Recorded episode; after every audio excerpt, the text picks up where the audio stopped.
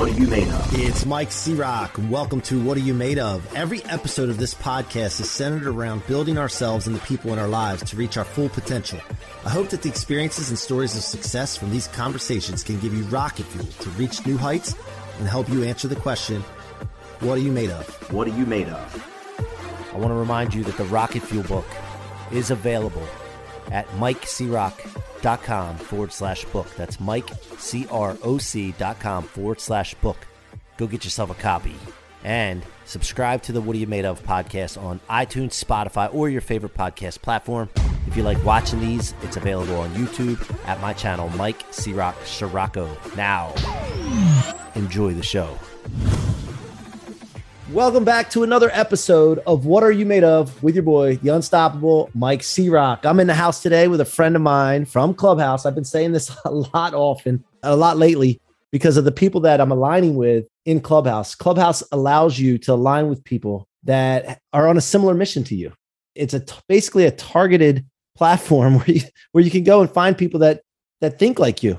And that's who you want to hang out with anyway. So David Spisak is our guest today. He's the founder and CEO of Disruptive Growth Solutions, a boutique consulting and advisory firm. He created the industry's first retail automotive focused think tank, developed and sold multiple software solutions, and serves as a trusted advisor to some of the industry's top dealers, groups, and tech companies. And also, I believe I read somewhere before that you were on a board of directors for the 49ers at one point. That is, that is right true. There? 12 years. Yeah, I remember that. I remember seeing that. I'm a football fan, so I've, not a 49er I've had, fan. I've had a few lives, C Rock. well, you know, uh, that happens. I, I, guess you can be considered as a cat, maybe. Have you had nine yet? No, I man, I hope not. I hope not. well, David, look, I, I, I want to welcome you to the show, but we always start the same way with the question: What are you made of? what I made of? um, man, well, if you're talking about characteristics or attributes, um, you got to start off with humility because I really believe in humility. I really believe that some of the most successful people, or most of the most successful people I've ever met, one of their core ingredients, if this is a recipe, is humility. Um, second thing is, I am insanely curious. And when I use the word insanely, Mike, it is um, that's an understatement. I'm beyond insanely curious. And that has always driven me to have this insatiable desire to learn, to know, to discover, to investigate, and so forth. And so that's really served me well. Third thing is, I would consider myself a relentless human being. I just don't stop, keep my head down. And if obstacles come up of any variety, you know, I just know that as long as I keep my head down and I keep working, I keep focused on my goal. I'm I'm not an if, as I say to a lot of people, I'm a when. I'm just a matter of time. No matter what goal I set, there's no question I will get there. It's just a matter of when. And um, and so that would probably be the third main ingredient. And uh, the last one I'd have to say I have to throw in there is I kind of have a wicked sense of humor. I was that kid in school. I didn't have a lot of things going for me when I was little. I had a very tough childhood, a very tough start in life. And beyond that, I was always like the runt of the litter in every class. I was that guy. I was barely five feet tall on my tiptoes when I was a freshman in high school. I was under 100 pounds. And yes, there's more. I had an eye patch. So I looked like a five foot tall pirate. Um, and oh, wait, it gets better, bro. I was also a member of the chess club. So, I mean, I was like a lady magnet. Yeah. Save some for the rest of us. so, I love that when they say that. but you know, those those things uh those things forged me. So in that period of time, I grew up to where, you know, by the grace of God, uh, he gave me a sense of humor. And I've got one wicked sense of humor, and I've used it my whole life. I used it to help me get past some hard times. I used it, I've used it in business and entrepreneurship. I've used it in leadership with people, and I even used it to become a professional comedian, which a lot of people don't know. I, I was uh, a professional comedian for some time, and um, I had a great time. It just wasn't a, a great way to uh, to uh, to be a dad, you know, for me, anyways. Yeah. So wow, I didn't know all that about you, and that's why I bring people on this show. There's more, I mean, Mike. Wow. There's so much more. Oh, well, well, you know, here's I'll give you keep one. Keep it coming. Nobody keep knows. it flowing. I'll give you one. Nobody knows. Uh, the people that work for me don't even know this. So you know the show Wheel of Fortune. Yeah, yeah. Okay. So Pat Sajak had the genius idea back when uh, uh, there was, you know, Johnny Carson show, Jay Leno, and Arsenio Hall had, had received a show. And this dude actually thought that he was so popular that he could go up against Arsenio and uh, Jay Leno. And so he started, look it up, guys, on Wikipedia or Google. He started, uh, they they created a show for him, the Pat Sajak show. I don't think it lasted one season. I remember that. It was yeah, a complete bomb. Well, guess what? That created a void where somebody had to take Pat Sajak's place. And so I actually was one of the finalists back then for Pat Sajak's position. I lost to a dude named Rolf Benirschke, who used to be a field goal kicker for the Chargers. And I just remember he wore, he, he was known for a couple things. He was a great kicker, but he was known for somebody who overcame adversity. He had to wear one of those bags for, I don't know, he had some kind of an internal issue. So, anyways, wow. I lost to Rolf and uh, I was a little bummed out about that. But about three months later, Rolf was Rolf was out of a job because Pat got blown out of the late night circuit, and he went back to what he knows and what, what he's done phenomenally well since then. A Wheel of Fortune. So boom, there's something for you. Wow, man! That's never come out on any podcast. Wow, that's awesome, man. And you know something about you it fits Clubhouse well is your cadence, your tone, and it also reminds me when you just said something about relentlessness the way you talk and speak, it's not like you need to hurry up and get there. You just, you know, you're going to get there. And there's a, some sense of patience in you. Now, do you, have you recognized that you're a patient person overall, or are you more impatient person? Because by the way you speak, it's, I'm going there. You can get in my way or try to get in my way, but I, and you just stay in your cadence. And it's, it's one thing I really am aware of people and, and pay attention to the way people speak. And uh, do you feel like you're a patient person overall, or you know, that's an interesting question, and nobody's really asked me that before. My wife considers me a patient person. You know, I would say this I have in my entire life, I've always worked like I will not have tomorrow. I have this just incredible, maybe unreasonable amount of urgency about me. And I, I always want to get things done now, do it now, do it now, do it now. I'm I am that guy. But with that being said, you know, as somebody who has devoted most of his life to working with people, training people, trying to uplift people, coach people, mentor people, you really can't be effective at that if you don't have, I guess, some degree of patience. So I guess I can't be surprised if if you were to uh, assess that. And I would certainly say, for the most part, in, in fact, I've had several people tell me they've asked me, "Do you ever get mad?" Uh, the answer, spoiler alert, is yes. I get mad, man. I get mad, but I tend to internalize it. I also tend to sit on it for a minute. What I don't do is I don't like to react in the state of mad or anger. So I do get mad. I get frustrated. I've been disappointed more times than I can count. But, you know, I wait for the moment. I sit in it and and I don't want it to own me. I've got to own it. So I guess in that sense, yeah, I probably have some degree of patience in me. So it doesn't come through with the way you talk that you have a sense of urgency, but I know to be successful in the and to have the accomplishments that you've had, there's definitely urgency built in. So I think that's a I think that's a talent that to be able to uh, speak and share without people sensing that. So I Thank think it's you. pretty awesome. So humility, how about humility? Has that always been something that that that you had or is it something that you've developed over the years?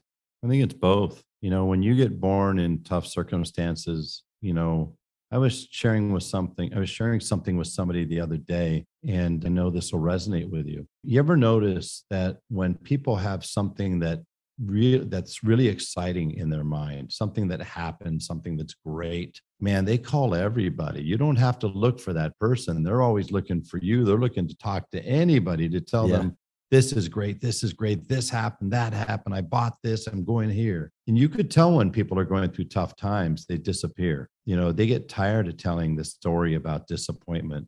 Yeah. Uh, they get tired of telling the story about rejection, about the fact that somebody left them, somebody cheated on them, somebody hung them out to dry. It's exhausting, it's fatiguing. You know, the thing is, is that when I was young, I can't the only thing I could have bragged about is I had, you know, great brothers and sisters and I had the best mom anybody could ever dream up. and that was you know to mitigate to make up for the fact that everything else was just bad when it came to my father's side was just bad on bad on bad so i certainly came into this world with humility because my mother's full of humility but i really do believe mike that over the years over the last 62 years i've been on this earth that i certainly have come to appreciate humility in other people more and more and i've always the people I hang out with have attributes that I want to possess. And this is really important. A lot of people think they presume that you should hang out with people that are more powerful than you, that are richer than you, that are smarter than you.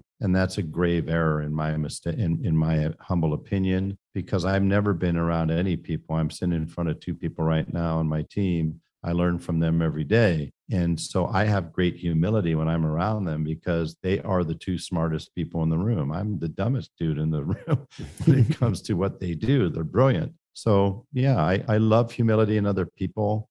And it's always made me want to do what I can to do a better job of being humble myself. So, take me back to when you were a kid. You know, where'd you grow up and what was it like? I grew up in San Francisco, California. I'm a Palexican. Mike. being a Palexican is the byproduct of not having technology in the 50s. You know, we didn't have Tinder, we didn't have Match.com, we didn't have eHarmony. People just kind of bumped into people and and you know they kind of paired up. And so I'm Polish and Mexican, and and um, and I was born in San Francisco, California. Um, I was born in what's referred to as the Mission District. It's the Latino area. My dad is a gringo. My mom is Hispanic, and unfortunately my father was not comfortable with the idea of being uncomfortable, meaning, you know, being a, a white guy, one of many in a Hispanic area. And so he insisted on us relocating down to the burbs it's called San Mateo, California. And so we moved into a little home. There's seven of us in a little home, small, small home. And we had two just total beater I don't I haven't thought about that in years. But talking about like if I found pictures of these cars, you would laugh, man. Um, but we had a beater car, you know, and and we had we didn't have much, but you know, it's funny when you're a kid, you don't know what you don't know, man. If you yep. if you go to third world countries and spend time and I've been with people that said, "Oh man, these poor people, they they don't have satellite and they don't have this." I'm like, they don't even know what that is. Right. I said, yep. you know what else they don't have? They don't have bills. Mm-hmm. You know, mm-hmm. they don't have stress. You know, they every day they go out and they see the sun and they just there's a dirt field and they go play, you know, soccer or football and it's all good. So, you know, I grew up in in you know very humble circumstances. Life was very hard um, back then. My father was uh, the king of the narcissist. He was brutal. He was manipulative. He was he was my introduction to terrorism and you know uh, domestic violence and just uh, emotional terror and psychological, and, and he just thrived on it. And um, so it was a very hard household for all of us kids, um, really hard. But my mom, like I said, was the antithesis. She was literally an angel on this earth, and she just had this quiet, five feet tall, and she had this quiet confidence, this quiet conviction. And you know, long story boring, the best thing that ever happened with respect to my father is he sat all five of us down one time in his bedroom. We all sat on the bed and peered up at him. He was kind of, he was that, you know, big presence, dominant, big physical presence. And he looked down on us and he just simply said, Yeah, I just wanted to let you guys know that I'm leaving you because you're cramping my style. That was his exact his exact words. You're cramping my style. Wow turns out that marriage was uh, in negatively impacting his dating life uh, and his social life and anything else he wanted to do. And he yeah. just saw us as six boat anchors. And so that was the end of that. You know, my my brother, sister, and I were born boom, boom, boom, three years essentially in a row. And then there was a, a break for good behavior for my mom. And then we had my sister and and then my brothers. So the youngest one of us was born in 68 the oldest in 56 and so you know and for the most part we were always close and my mom kind of made that that way but you know we it was just tough circumstances was not easy i got bused to a, a to the 90210 kind of high school it's called at Hillsborough uh, which is the wealthiest area in northern california at the time and um and you knew what you weren't, man. You Right, knew right. every day you knew what you didn't have. So, you know, that my size, the my eye, my you know, it's just a myriad of conditions that made my youth not exactly easy. But with that being said, you know, my for some reason, I had this irrational optimism back then. For some reason, when the phone rang, I thought it was going to be good news. I thought when I went to the mailbox, somebody was going to mail us money every day. You know, I th- I don't know why. I just had got this optimism from my mom, and I think from my faith, and that coupled with you know a decent personality and a wicked sense of humor helped me get through high school with some good friends and taught me a lot of a lot of good things that I learned in life. I went from there. College wasn't an option for us, for me, and so I I was kind of just you know I had three different jobs, two of them in sales, but I was getting in trouble at night, partying and just you know being a bit of uh, too much shenanigans. And so one day I pulled myself up by my collar and drove myself across the bay and I signed up to go into the military and I joined the Navy, which was an interesting experience. I got a lot out of it, but for somebody with my combination, my DNA for what I'm made of, it's not the easiest place to be, but I'm thankful for it. It turned out to be an amazing blessing. And from there, I got out. And within, holy cow, within a year of getting out, uh, let me see, anyone? Nope. Within a year of getting out, I was engaged. Within a year and a half, I had a baby daughter. Four years later, a son, Elise and Trey, nicest humans you could ever meet. Unfortunately, that relationship didn't work out. No harm, no foul, no, you know, war of the roses kind of battle with Right. two attorneys. We Right. had a very easy, like the nicest divorce anybody can imagine. I even got like one of my favorite Hallmark cards I've ever gotten was a, a two page card handwritten by my ex wife telling me wh- what, what a, a tremendously nice husband I was. And Jeez. as and she and I she handed that to me when our divorce was final. So it was a nice thing. I thought it was a nice sentiment. We've been friends ever since. And I really had no plans to remarry at that point. But then along came, you know, along came love. Along came my my dear wife. I had a first wife, and I'm now on my last wife. She's she is uh, Yeah. my, she is the quintessential great partner. My first wife was a you know was a good mama and a good person, a good human. But this one, my wife is a my wife Hania is just an incredible fit. She's a great partner, a great mom, phenomenal family, friends, humble, uh, great sense of humor, wickedly smart. She's just a very talented, badass physician, hospital based physician. And I've been very blessed to now have Fatherhood 2.0, which includes a, a seven year old son named Jackson and a five year old named Jagger. I wanted to take a quick break here to remind you that my book, Rocket Fuel, is available for sale now at mikecrock.com forward slash book. That's mikecrock.com forward slash book. Go get a copy and share it with your friends and family. It will change lives, guys. I will not let you down. Now back to the show. And they're Yeah, that's right. I remember you talking about younger kids, and I'm like, wow, my Well, kids I are 15 off- hey, and nine. Listen, and, uh, bro, I took off a good 27 years. So I got in some rest. I rested up. I took some, uh, what do you call that stuff that you take at night? What do you call that stuff that you, you take at night to help you sleep? Um, yeah, my my melatonin. I took some melatonin for 27 years, chilled out, um, and rested up. And then I reloaded. And now I've got these two incredible little boys that That's awesome. allow me to see the world through through their eyes, which is awesome. Yeah, you know, I remember my kids are five or six years apart. And I remember going back to the second one when we had to go through the nighttime thing again. And it was like so difficult to go back into that. So I can't imagine the stretch that you had with that. Man, so so let me ask you um so this is uh, the timing couldn't be perfect. Today we had a soft launch for Blueprinted and it's my first tech company. I know you got into tech, Mhm. but you were in the car business first, right? I was. And so, how did you get into tech from the car business? Like, how did that work? Because I'm in the mortgage space too, the real estate, and that's not the vehicle that I want to continue on with as far as me personally, my career to expand. I'll still operate this business. Don't get me wrong, I have a great team, but I needed to play a bigger game. That was my thought.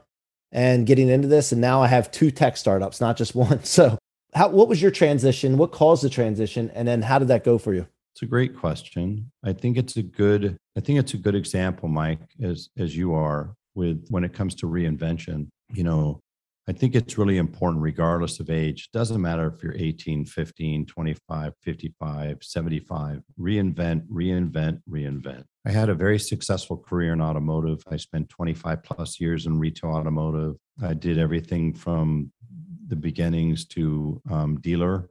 I was able to generate a lot of income. I made a ton of money, had a great time but I started noticing things. I started noticing voids in the industry. I was very much into technology, probably at a much uh, earlier time than most people were. I had my first computer in the early 80s, which, if I described it to you, it's, it would be a joke. But I just became fascinated with technology, with computers, yeah. and with potential that you that you could have using technology. So you know, I started getting into data big time. Um, by the way, I haven't told you is, you know, that because I couldn't go to college, when I got out of college, my first, I mean, when I got out of the Navy, my first job required me to drive about 50,000 miles a year. I didn't listen to music, Mike. I had a bit of a chip on my shoulder that I didn't get to have a college education. So I went out and found college courses on cassette and I just played college courses on cassette nonstop from college skills vocabulary to statistics to psychology, human behavior, behavioral dynamics, you name it. I listened yourself, and I studied, yeah. I relentlessly yeah. studied. And I wanted to be able to face up and go head to head or conversationally head to head with anybody, regardless of their background or education. That's what drove me. So if you fast forward you know, one of those things was tech. And so I noticed in the car business as was even though I was having a great time, I was making a ton of money, there was some real opportunities that were not being filled in terms of technology. And so in 2007, myself and my partner started working on a project to bring big data to retail automotive. It hadn't been done before. And I had been studying data in automotive for at least 10 years before then. So we, we created a company in January of 08 called Reverse Risk, built out our first product. By the end of 09, I had a whopping eight clients. eight clients, eight clients. And by the way, Mike, I went, there's two times in my life where I was making a ton of money and I walked out. I left. I pulled a Dave Chappelle. With, with no so other income time, source? Yeah, first, no other income source. First time I was 27, I had two kids. I had one kid, one on the way at 26. I was making 150 grand a year and I wanted to be a public speaker. I felt like that's what I'm supposed to do. I'm supposed to be a public speaker and a trainer. And I had the opportunity to do some work with Brian Tracy and to, and to start a coaching company. And I had three months, not quite three months of savings in the bank, three months, enough to cover bills for three months. And I walked out.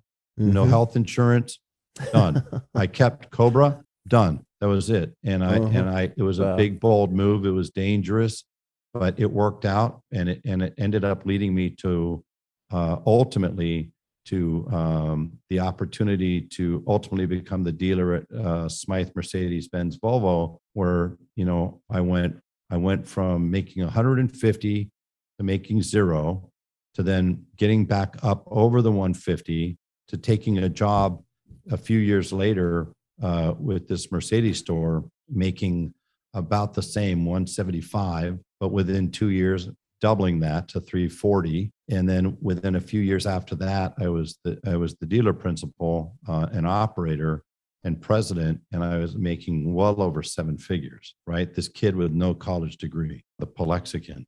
and by the way my high school advisor had said don't even bother with college. You're not going to amount to anything. Anyways so uh, always wanted to track that lady down but yeah. i let it go um, yeah. clearly i've let it go so, so, anyways, I did this tech startup. I walked out from a seven-figure job, and for the next two years, Mike, I rough I made roughly zero dollars. Two kids in private school, and I made zero dollars.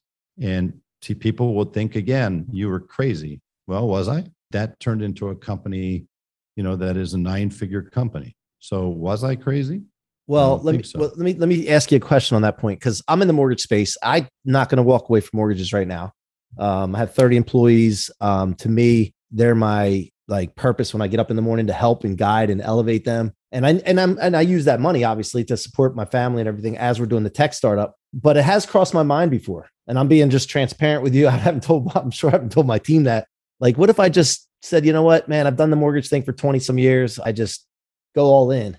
Alexander but the Great, baby. I don't think, but I don't know that that's the responsible thing for for the family. I, I don't, you know, that's what you know well, crosses that's, my that's mind. So the, that's the tough thing, and everybody has to measure their level of their threshold, you know, for pain, for risk, for adversity. You know, I will say this, uh, and I give my ex-wife a lot of credit. When I wanted to do that, I literally went home from work one night and I said, "Listen, I really need to do this." And I'd been talking about it for a while. I need to do this and I have no intention on failing. But if things went wrong, if everything went off the rails, if we lose our house, we lose the we lose everything. Are we cool? And she said yes. And I said, I remember Done. you saying this. Yeah, I remember the story. And I went yeah. and I went and I quit off of that. The second time, you know, I was on my I was on my own. So I didn't have yeah. to have that conversation other yeah. than with me because I was obviously the only breadwinner in the family, and I had two kids in college at that time. But I had that same conversation and I said, Yeah, I'm cool. So I went with it. But so I started it. And here's the key, Mike, is you probably undoubtedly are learning. You don't have to know everything about tech. You don't have to know anything about tech. What you need to know is are you solving a legitimate problem? And do you know how to do that? And how big is the audience? What's your total addressable market? What do you want this thing to look like and feel like? What's it going to do for your for your client base? And then you hire people smarter than you to be able to figure out how to make that happen. And then when it comes down to it once they build it it's go time right? Now you yep. launched it. Now it's yep. go time brother because yep. now it's time for you to get into revenue mode. Now this is where it gets a little tricky. You know you can't be a master to two different places. So you know it's it's very tough to be able to split yourself and be able to have this organization here and have something here. So i don't i can't tell you what to do. I, I would tell you probably a, maybe a good middle ground is find somebody to run the mortgage company. So I, I think i'm a lot smarter than i think i am because i when i'm listening and i and i've heard you tell that story before too but i've got my leadership team running the the day-to-day of the mortgage and i spend maybe an hour a day in it. Yeah. And then become I, the chairman of the board of that well company. i took I, I took ownership in the tech and gave, and I didn't give it to them. They invested in the tech too. So now they have a vested interest. So they're cool with me being focused on this. And I spend an hour a day in that and they're cool with it. So I, I created this bond for us and it's in full alignment. But the other thing is, is that we launched this soft launch today, but I did a hundred thousand in revenue in the first two weeks that I started this idea using human ingenuity before the product was even done being developed. So you speak about go go time somebody, our friend Grant Cardone talks about getting to market quick and go go market your product before it's ready. Yep. And we did that, and we have already started a community. You know, our friend Jay Liss is involved with it as well. She's got a blueprint. Um, but Good all this her. stuff came from listening to people like you, like Grant, and just spending time in Clubhouse with the right people. And so I'm so glad that you reinforced what you just said. You know, with what we're doing. Hey, you just and, simply, uh, hey, you just simply listen. Elon Musk isn't running Tesla, right? Right. Bezos isn't running Amazon. So, yep. and the thing is, you can become the chairman of the board, which it sounds like you have appointed yourself to the chairman of the board and you have oversight. You touch it one hour a day and you put your heart and soul into Blueprint while your leadership team puts their heart and soul into what you guys have collectively built. It's a win win. And yep. you have a vested interest beyond that, it sounds like. So yeah. I think that you're very much on the right path, and no pun intended, but I think you have a pretty yeah. good blueprint, brother. Yeah, yeah. Thank you, thank you. Well, look, I, I want to respect your time. It's 4:33 here on our East Coast. I could talk to you for days, but I do have something that when I when we hang up here, I'm gonna I want to just run by you real quick when we get offline. But before I do that, David, what's the vision for the future for you? That's a really good question. So, you know, as you know, I do these group coaching calls every other week. I, I'm a, I'm a huge fan of giving back. My wife and I are both big philanthropists. We love giving back. I want to grow the philanthropy uh, side of our lives, and I want to continue to give back to mentor entrepreneurs. But I also have a very capitalistic Kevin O'Leary side of me for people that watch Shark Tank, right? I have that side of me. So I have six different tech products, different products in development right now. I've got one that's in beta now. A second one will go into the market in April, and I've got three more before the end of the year. I've got a partnership with Jay Abraham, the world's number one marketing expert. So Jay and I and uh, Brian Benstock from the car side were partners in a learning management system, creating a platform called Jay Abraham Reimagined to help people exponentially grow their businesses that will get into the market in the next 60 days. I'm an advisor on for four different nine and 10 figure businesses. I'm an investor uh, and partner in everything from entertainment blockchain. I've done uh, producing on a couple movies. I'm a my wife and I are big investors in a nine figure restaurant business called the Michael Mina Group. Yeah, uh, we're partners with Michael. We're uh, seeded. We are the seed investors for the uh, biggest uh, black-owned winery on the planet, McBride Sisters Collection. They're absolutely killing it. Amazing product, amazing story. They're on one of my. Andrea's on one of my podcasts. So I'm a busy guy, but most importantly, listen. I want to get as much as I can out of this life, and, and I don't choose how long I get to be here, but as long as I am here, I am dedicated to doing what I love to do, having a big impact to the, you know as much as possible, greatest to the greatest extent possible, and mostly I'm just super thankful to be uh, married to an incredible woman, incredible partner, best friend, and to be a father to four fantastic kids, to be a sibling to four, to be a son of a world class mama, and um, just to try to put some good in this world. Love it, David. Thank you so much for your time today. Thanks for coming and joining me and, and sharing your story and the ingredients that have gone into making you who you are today. Keep paving the way for people like myself. And I'm looking forward to developing our relationship, man, because you are you are a uh, you're a role model. And I, I, I think as, you I, I think you know well. that. I'm, thank, I'm thankful you know. for the connection and the relationship. Very thankful to a clubhouse and our our friend Glenn Lundy for creating a space that nobody would have imagined 18 months ago yeah. But that has created the unimaginable in so many ways since then. So I'm yeah. thankful, Mike. Look forward to staying connected. Wishing you all the best with Blueprint and continued success with your mortgage business. Best to you and your family. Thank you so much, David. And thank you guys for being here, listening, paying attention. Keep coming back. Thank you for the support. If you want to watch these, you can watch these on YouTube at Mike C. Rock Sirocco or subscribe to your favorite podcast platform. Until next time, be unstoppable. Thank you so much for tuning in to another episode of What Are You Made Of?